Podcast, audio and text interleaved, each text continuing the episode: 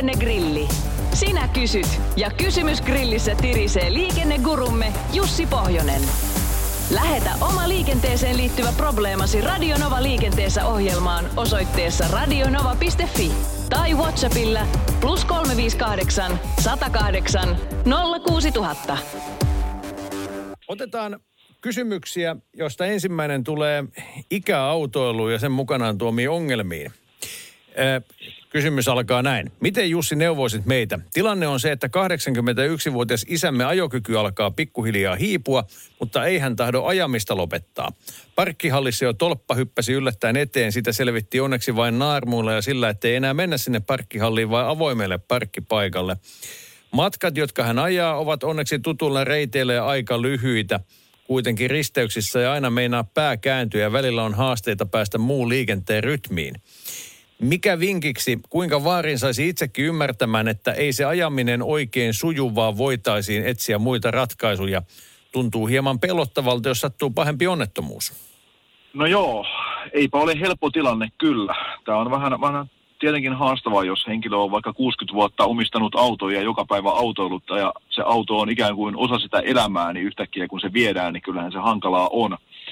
Mutta tietysti sitten näitä keinoja, mitä voisi lähteä kokeilemaan, niin on tietysti ihan tämmöinen niin suora puheeksi otto ja käydä keskustelua siitä, että, että mitenkä se, kuinka välttämätöntä se autoilu on ja voisiko jotakin muita juttuja miettiä ja voisiko vaikkapa tämä jälkikasvu tarjota apua vaikkapa arkisissa kauppareisuissa ja muuten. Ja näinä päivinä aina herkullinen aihe tietenkin voi olla vaikkapa tämä autoilun kustannukset, että onko mietitty sitä, että pääsisi vähän vähemmällä rahanmenolla, jos vaikka luovuttaisiin siitä autosta tai jostakin muusta että, että tämmöisiä niin kuin ikään kuin hyvällä voisi ensiksi koittaa sitä ja ottaa oikeaksi puheeksi, koska siinä sitten tietysti saattaa olla nimenomaan se pahin vaihtoehto edessä, että sitten se viedään väkisin ja se tilanne tulee niin kuin jossakin tapauksessa eteen. Eli, eli, eli kyllähän se oma mieli kannattaisi saada sille mallille käännettyä, että jossakin vaiheessa se ajelu loppuu ja mitä aikaisemmin siihen ehtii varautumaan, niin sen pehmeämpi se lasku varmasti olisi, mutta vihjeeksi siis, että ensin hyvällä ja jos ei se auta, niin sitten vaan kovat otteet käyttöön. No niin, tässä yleiset viranomaisohjeistukset. Ja sitten otetaankin ajokortteihin liittyviä kysymyksiä. Näille, näitä meille tippuu päivittäin ja välillä niitä on myös syytä napsia pinon päältä, niin kuin tämä. Eikö pikku E tarvii aina olla, jos vetää asuntovaunua, kysyy Uolevi Raadon.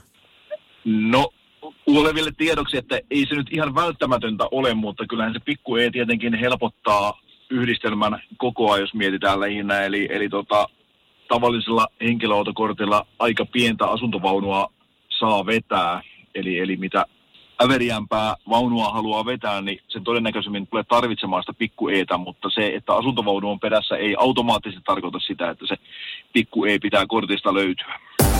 Radio Novan liikennegrilli. Lähetä kysymyksesi osoitteessa radionova.fi tai Whatsappilla plus 358 108 06000.